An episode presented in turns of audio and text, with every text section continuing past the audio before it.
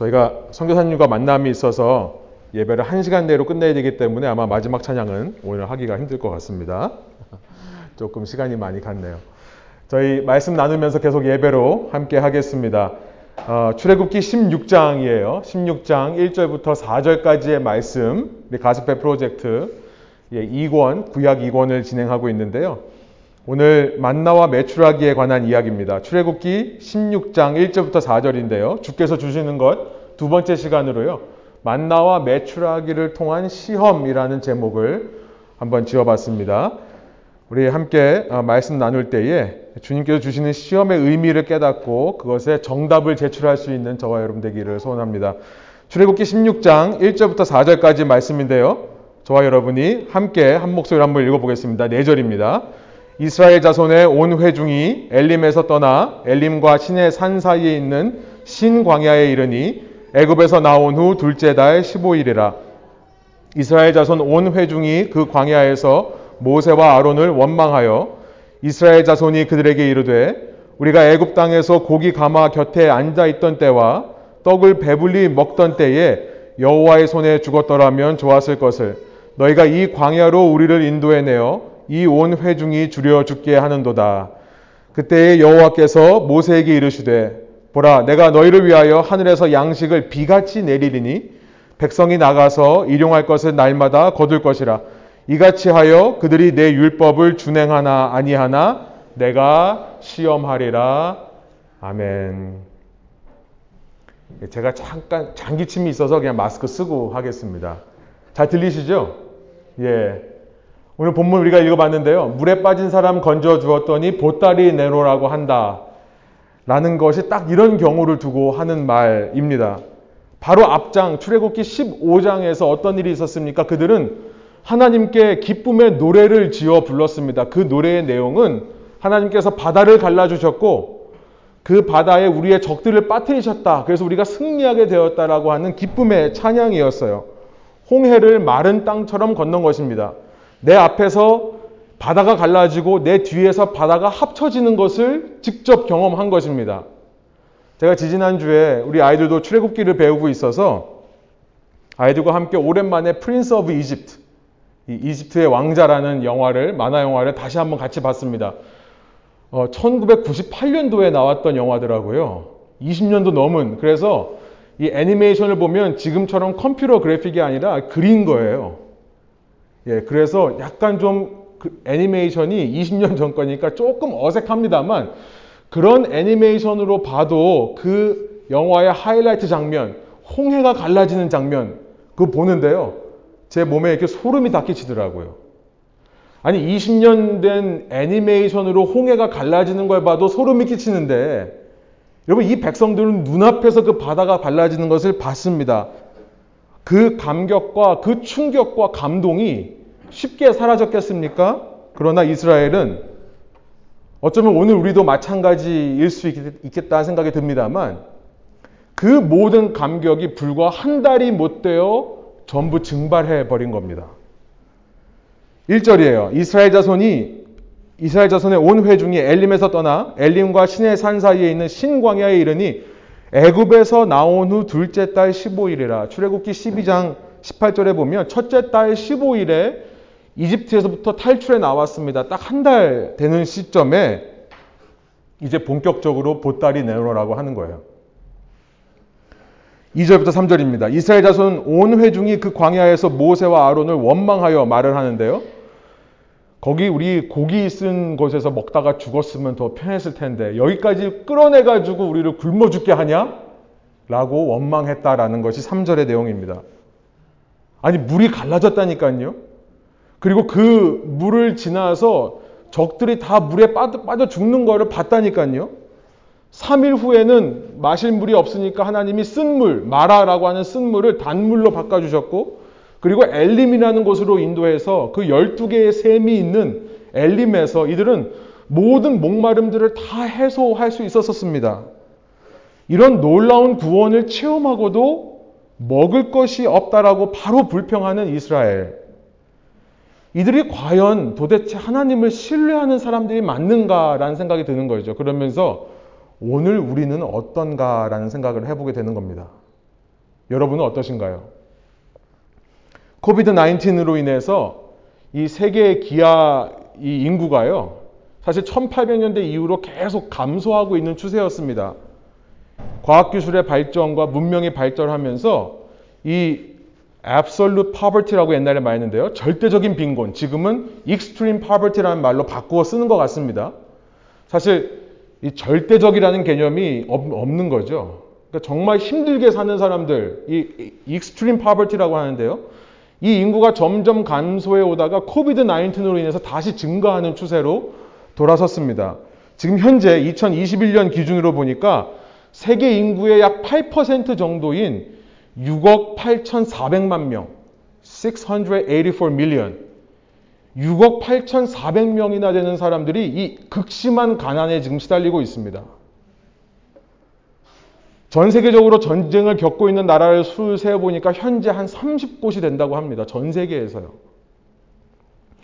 지난 주간에 날씨가 요즘 좋았다가 나 빴다가 희한하죠. 이런 날씨 참 희한해요. 근데 날씨 좋아, 좋은 며칠 이렇게 보면서 사람들이 얼마나 많이 이곳에 쏟아 나와서 아이들과 같이 운동하고 뭐 길거리에 다니는지요. 너무나 평화로워 보이는 그 장면을 보면서 이게 비현실적이게 아닌가 생각이 들었어요. 지금 세계 반대편에서는 우리 스리랑카 선교사님 만나 배웠습니다만 국가 부도 사태가 나가지고요. 정부가 국민들에게 전기를 지급할 수 없으니까 발전소를 다 닫아버려서 전기가 없이 지내고 있습니다. 스리랑카의 인구가 2200만 명이에요. 22 밀리언. 전기가 없고 식료품이 없는 상태에서 지금 먹을 게 없다고 아우성치는 상황에 있어요. 지금 우크라이나 같은 경우에는 전쟁으로 인해 4,400만 명의 국민들이 정말 비통한 비인간적인 삶, serve humanity, 인간 이하의 삶을 지금 살고 있습니다. 2022년 현재 인구의 3분의 1은요, 전체 세계 인구의 3분의 1은 하루 2불 내외로 생활하고 있습니다. 전 세계의 3분의 2는 하루 생활비가 10불이 안 돼요. 세계의 대다수라고 할 수 있는 85%의 인구는 하루 생활비가 30불 이하로 생활하고 있습니다. 한 달에 가게에서 필요한 비용이 900불이 안 되는 거예요. 탈레반이 장악한 아프가니스탄에서는 요즘 어떤 새로운 바람이 불고 있냐면 자신의 신장, 이 키드니를 하나를 떼서 파는 일들이 일어나고 있습니다. 남녀노소 할 것 없이 자기 한쪽 콩팥을 떼어내서 기증을 해요. 팔아요. 한 번 팔면, 하나 팔면은 한 가족이 1년 동안 먹고 살 수 있다고 합니다.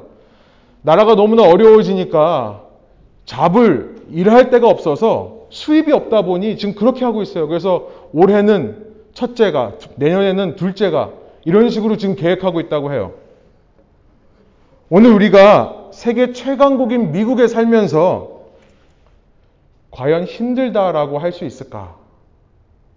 하나님을 원망하고 불평하는 말을 내 입에서 꺼낼 수 있을까라는 생각을 해보게 되는 겁니다. 네, 힘들다고 할 수 있습니다. 가난도, 고난도 상대적인 거니까요. 그런데 가만히 본문을 보면요. 지금 이스라엘이 먹을 것이 없다라고 불평하는 것은 절대적인 가난이나 극심한 가난, absolute poverty나 extreme poverty가 아니라는 것을 우리는 알게 돼요. 출애굽기 12장 37절부터 38절 찾아볼 것도 없습니다. 우리 다 알아요. 출애굽기 이 이집트에서 이스라엘이 나올 때 열 번째 재앙이 떨어지자 어떻게 합니까? 바로와 이집트에 있는 모든 사람들이 이스라엘에게 말해요. 제발 좀 나가달라고. 그러면서 자신들의 소유를 그 손에 쥐어서 나오게 합니다. 출애굽기 12장 38절에 보니까 이런 말씀이 있어요.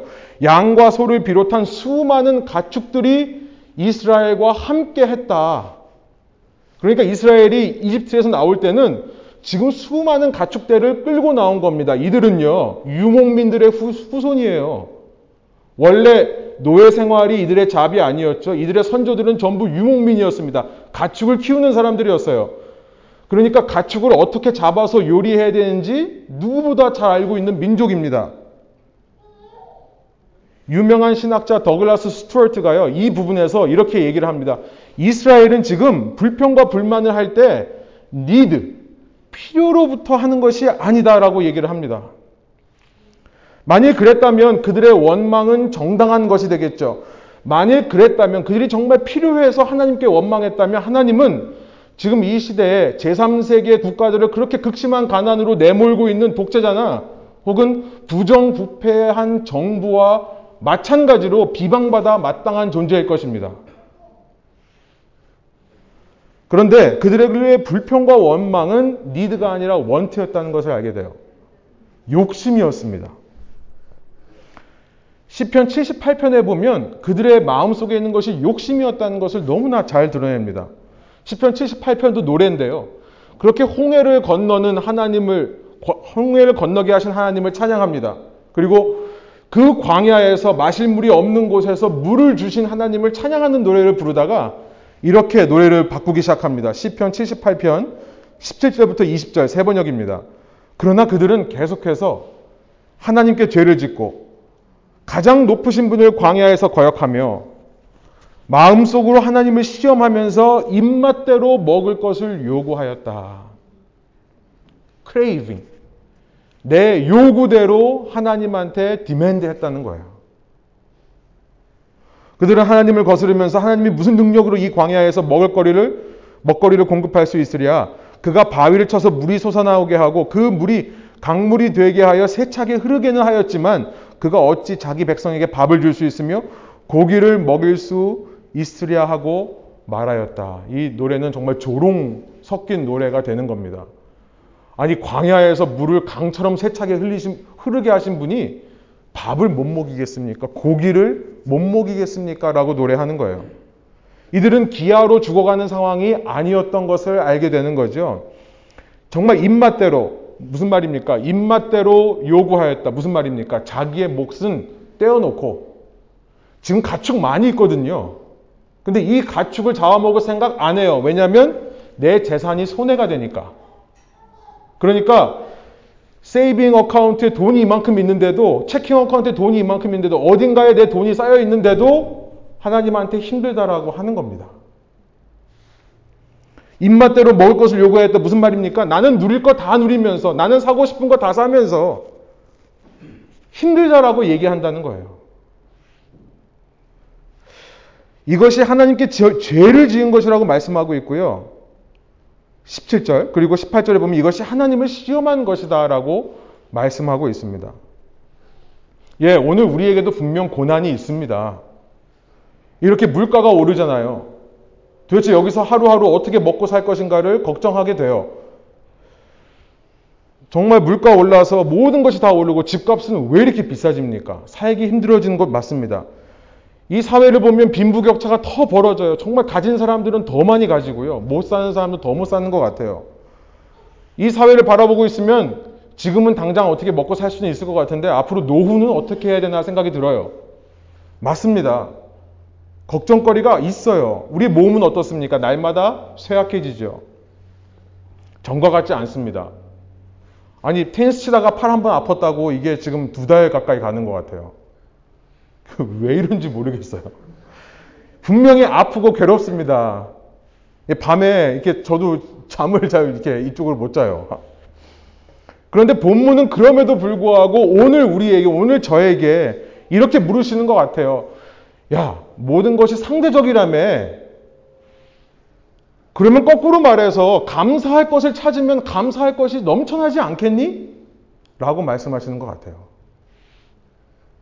예수님께서 나의 죄를 용서해 주시고 나에게 새로운 생명을 주신 것 그 하나만으로도 우리는 하루하루 감사로 우리의 삶을 살아낼 수 있을 것입니다. 그런데 정말 물에서 건져줬더니 보따리 내놓으라는 식으로 그럼에도 불구하고 불평할 거리만 찾는다면 불평을 할 수 있는 것이 우리기도 해요. 그것이 우리의 마음입니다. 성경은요, 바로 그 불평의 마음으로부터 이 모든 죄의 역사가 시작되는 것을, 시작됐다는 것을 말씀하시지 않습니까? 에덴 동산에서 그들이 죄, 죄에 이르는 불순종, 그 불순종에 이르는 일들을 하기 위해 가장 먼저 마음속에 품었던 것이 불만이었습니다. 불평이었어요. 동산에 이렇게 먹을 게 많은데 그렇게 먹을 수 있는 것에 감사하기보다는 못 먹는 거 한 가지에 눈이 가기 시작할 때, 뱀이 기가 막히게 그 부분을 내 속에 일깨워 줄 때, 그때부터 불순종 죄의 역사가 시작되는 겁니다. 사랑하는 여러분, 작은 불평이라도 조심하는 저와 여러분 되기를 소원합니다. 그런데요, 주님은 참 신비로우세요. 이 본문에 나타난 하나님은 참 신비로우신 분이세요. 하나님은요, 이 이스라엘 백성을 그렇게 구원해 주시고 그들에게 새로운 생명을 허락해 주시고 거기서 끝내시는 분이 아니, 아니라는 거예요. 거기서 멈추지 않습니다. 저 같으면 불러다 놓고, 야, 너 물에서 건져줬더니 보따리 날라고 하는 게 말이 되겠니? 라고 타이를 것 같은데요. 우리 하나님은 어떤 하나님이시냐면, 그렇게 구해주신 인생을 끝까지 책임져 주시는 하나님이시라는 것을 오늘 본문 4절이 말씀하세요. 4절 다시 한번 한 목소리 읽어봅니다. 그때 여호와께서 모세에게 이르시되 보라 내가 너희를 위하여 하늘에서 양식을 비같이 내리니 백성이 나가서 일용할 것을 날마다 거둘 것이라. 뒤에 부분은 좀 이따 보기로 하고요. 저 같으면 보라 야 좀 봐라. 근데 이래서 되겠니 라고 할 것 같은데요. 거기서 너희를 위하여. 아니, 지금 절대적인 가난도 아니고요. 극심한 가난도 아니고 그냥 상대적인 욕심을 채우려고 지금 불평하는 사람들입니다. 정말 받은 은혜가 넘쳐나는데도 그래도 힘들다고 얘기하는 사람들이에요. 그런데 그런 사람들에게 하나님께서 내가 너희를 위하여 하늘에서 양식을 비같이 내릴 것이다. 라고 말씀하시는 하나님, 바로 이런 하나님이 우리가 믿는 하나님이라는 거예요. 우리 부모님 같죠?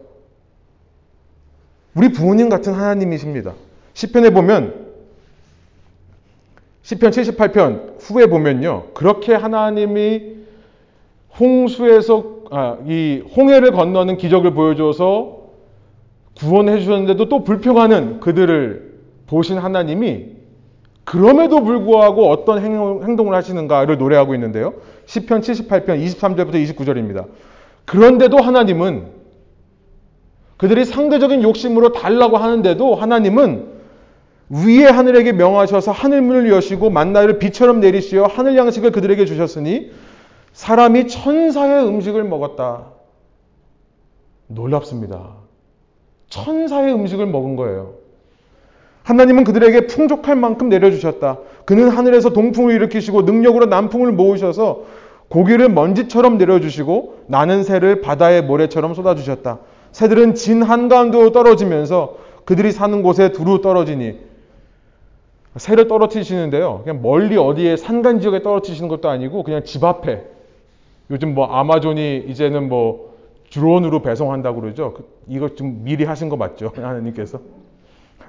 29절 그들이 마음껏 먹고 배불렀다. 하나님은 그들이 원하는 대로 넉넉히 주셨다.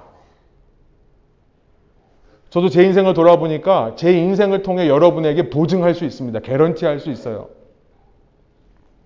하나님께서 얼마나 넉넉하게 부어주시는 분이신지 제가 정말 간증하라고 하면 간증할 수 있습니다. 미국 이민 와가지고 저도 유학생으로 살았던 시절이 있습니다. 정말 얘 인생에 아무것도 소망이 없다고 느낄 때가 있었어요. 모든 집안, 집안의 모든 재산이 다 사라지고 부모님과 함께 정말 한, 방, 한 단칸방에서 네 식구가 이민 생활을 시작했었습니다. 저는 그때 불법적으로 일을 할 수밖에 없었습니다. 일을 했어야 돼요. 그래서 불법으로 하루에 12시간 일하고, 어, 12시간 일하면 그 사장님이 굉장히 인심 씻으신 척 하면서 60불을 주셨어요. 시간당 5불이죠. 결혼하고 나서도 마찬가지였습니다. 수입이 없어가지고요. 하루하루 정말 막막한 삶을 살기도 했습니다. 처음 사역하면서 통장에 돈이 없어가지고 마이너스 통장이 되는 일이 한두 번이 아니었던 것 같아요. 하루는 제가 먼저가 말씀드린 적이 있는 것 같습니다만 차에다가 이렇게 기름을 넣으면서 제가 여기서 캐나다를 왔다 갔다 하면서 사역을 했는데요. 차에다 기름을 넣으면서 문득 이 차가 저보다 더 많이 먹는다는 걸 알게 되어서요. 어, 저그 주유소에서 펑펑 운 적도 있었습니다. 아마 이상했을 거예요. 저 사람은 왜 가스누타가 우나 그랬을 거예요. 사역하는 동안에는 허리가 아파가지고 정말 한 3년 정도를 고생한 것 같습니다. 개척하는 초기에까지도 허리가 아파서 참 많이 고생을 했는데요. 앉지도 못하고 눕지도 못하고 서 있기도 힘든 도대체 어떻게 하라는 건지 이런 상황 속에서 사역을 하고 예, 학교 공부를 하고 일도 하고 이렇게 살았었습니다. 예, 어디 뭐 코스코를 가도 저는 항상 카트 끌기 바빴고요. 아내가 전부 다 뭐 물이고 뭐고 다 옮겨야 되는 그런 상황이었어요. 그때 당시에 참 소망이 없었던 것 같은데요. 돌아보니까 제가 그렇게 처음에 전도사 시절 때 어려움을 당할 때요. 집에 오는데 성경책이 이상하게 두꺼워진 거예요. 성경책을 열어보니까 거기에 누가 현금을 이만큼을 넣어주셨더라고요. 하루 종일 교회에서 섬기느라 하고 성경책 자리에 두고 돌아야 했는데 와보니까 그게 돼 있는. 처음에 신학교를 가려고 했을 때도 신학교 갈 돈이 없었습니다. 마음은 있었는데, 마음을 주셔서 순종을 했는데 돈이 없는데, 한 번도 만난 적이 없는 분이 저를 찾아오시더니, 신학교 간다는 얘기 들었다. 내가 학비를 내줘도 되겠느냐라고 말씀하시더라고요. 허리 치료를 할 때도 여건이 안 되었었는데요. 제가 병원을 가지 못했는데요. 누가 갑자기 한번 가보라고 그래서 했더니 앞으로 몇 개월 동안 치료받는 거를 다 페이하셨다라고 얘기를 하시더라고요. 제 인생을 이렇게 인도하신 주님, 제가 개런티하고 말씀드릴 수 있습니다. 하나님은요, 정말 절대적인 가난에 있는 사람만 도우시는 분이 아니에요. 상대적인 욕심을 부리는, 이미 가지고 있는데도 또 더, 더, 더 달라고 하는, 이미 주신 것들이 많은데도 그럼에도 불구하고 불평하는 사람들에게도 하나님은 부모님의 마음으로 인도해 주시는 겁니다. 채워 주시는 겁니다. 여러분, 이 하나님을 우리가 믿고 있는 줄로 믿습니다. 과연 오늘 내 삶에 소망이 없는 것인가? 아니요. 안 보이는 것 뿐이에요. 잠시 서서 돌아보면요. 감사할 것 투성이 아닙니까?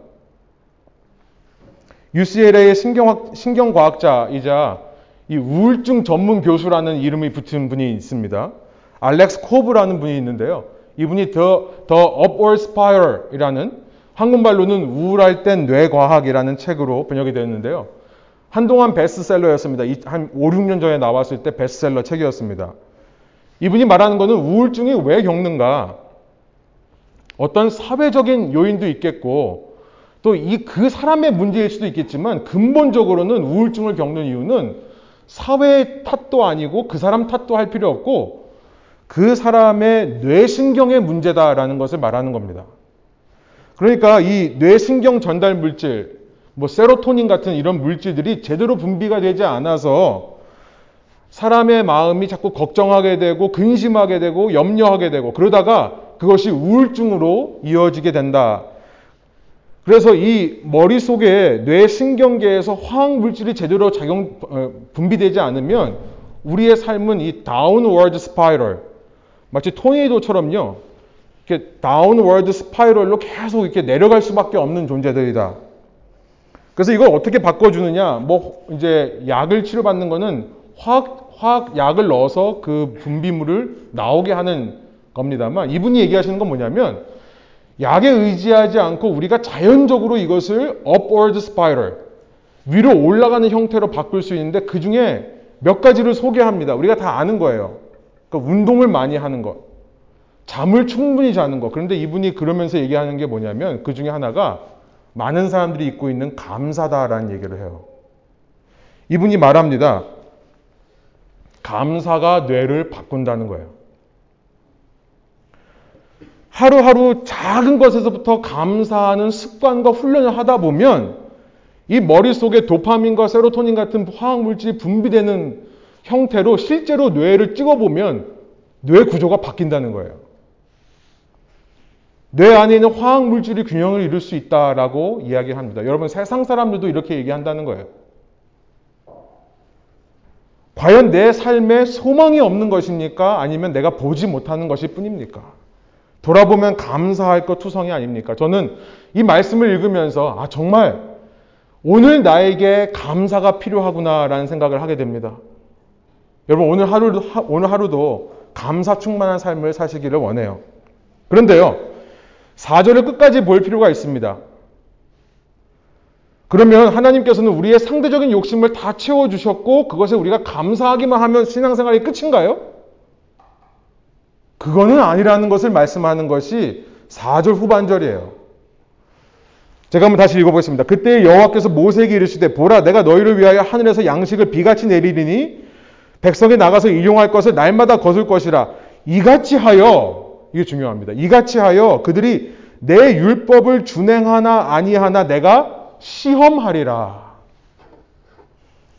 이걸 놓치면 안 된다는 거예요. 그냥 감사하고 끝나는 게 아니라 하나님께서 왜 주셨지라는 생각까지 가야 된다는 겁니다. 왜 주셨습니까? 하나님께서 만나와 매출하기를 주신 것은 그들의 이 땅에서의 그런 상대적인 욕망을 채워주고 끝이 아니라 이를 통해 시험하시기 위함이다. 뭘 시험합니까? 뭐라고 말씀하시죠? 우리가 그의 율법, 그의 계명, 그의 말씀대로 사는지 안 사는지를 시험하기 원합니다라고 4절에 말씀하고 있는 겁니다. 만나와 메추라기가 하늘에서 정말 비같이 먼지같이 쏟아집니다. 그런데 법이 있어요. 룰이 있습니다. 한 가족이 하루 먹을 만큼만 주어야 됩니다. 그리고 또 아침 일찍 나가서 주어야 돼요. 해가 뜨면 바로 만나는 사라져 버립니다. 또 일곱째 날에는 내리지 않습니다. 그러니까 여섯째 날 두 배 먹을 거를 미리 수확해 놔야 돼요. 아니 달라고 해서 주실 거면 좀 그냥 편하게 주시지. 정말 아마존처럼 드론으로 떨어져 주시는 것처럼 정말 그렇게 편하게 주시지.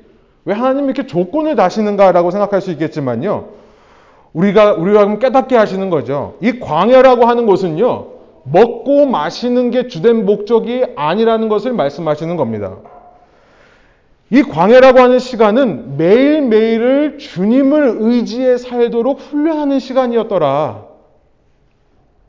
내가 매일매일 이 광야 속에서 사는 것은 내가 잘해서 나에게 달려있는 것이 아니라 나를 인도하신 하나님을 매일매일 붙들고 인, 신뢰하며 그의 인도하심을 따라가며 사는 것이더라 라는 것을 말씀하는 겁니다. 이것이 시험이에요.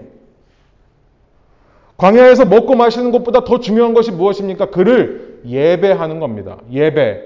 worship이라는 것은 worship. 내가 무엇에 가치를 두는가에 관한 문제죠. 내 눈앞에 보이는 먹고 사는 문제에 더 가치를 둘 건가? 아니면 그것이 걱정거리가 되고 고민거리가 되는 것은 맞지만 그럼에도 불구하고 하나님을 내 삶의 최고의 가치로 여길 것인가? 내 육의 양식보다 영의 양식을 더 추구하는 것을 훈련하는 곳이 광야입니다. 그것이 하나님께서 죽지 않게끔 만나와 매출하기를 내려주시는, 아니, 죽지 않게끔이 아니라, 그건 절대적인 가난이죠. 이미 충분히 살 수 있는데도 불구하고 원하는 것들을 주어서 하나님을 돌아보게 할 수 있는 여유를 만들어 주시는 이유가 바로 그것이라는 거예요. 결국 하나님께서 그 가축 잡아먹으면 안 되겠니라고 말씀하지 않는 이유가 있는 거죠. 야, 내가 너희한테 이런 가축 줬는데 이거 그냥 배고프면 잡아먹으라고 하시지 않는 이유가 뭐예요?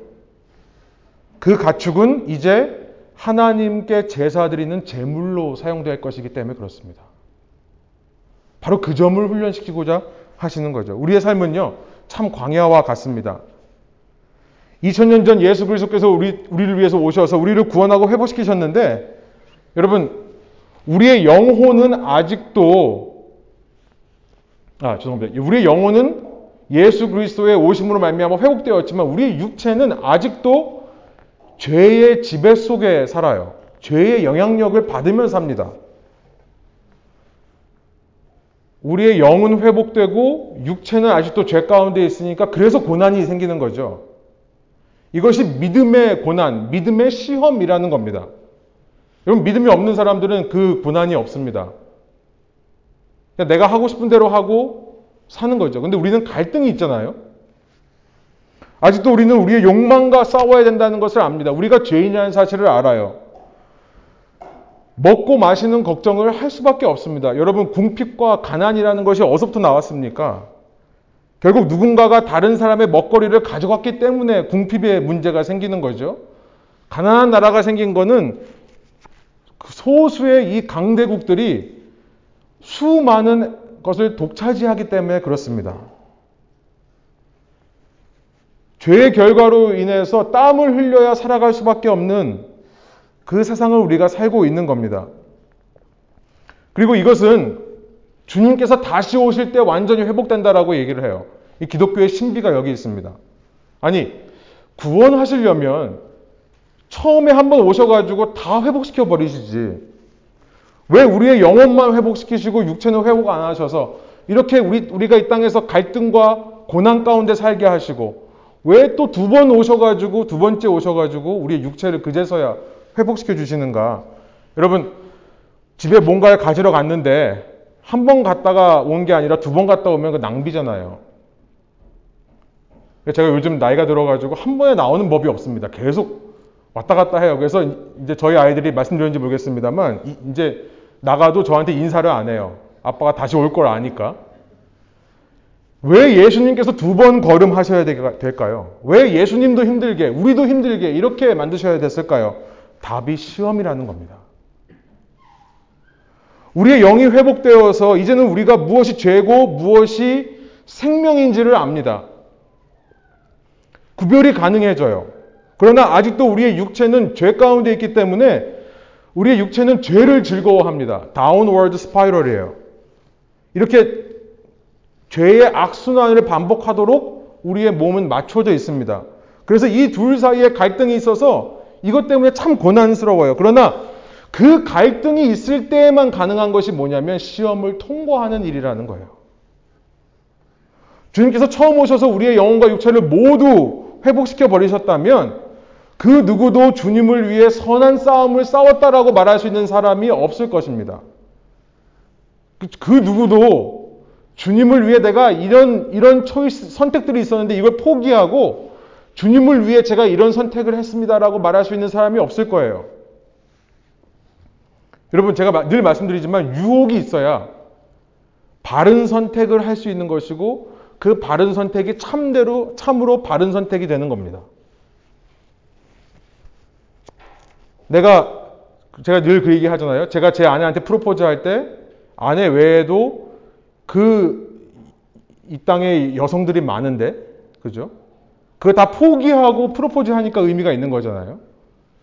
제 아내밖에 선택이 없었다 그러면 뭐 물론 그랬습니다만 그랬다 그러면 그게 사실은 예, 아름다운 프로포즈가 아니겠죠.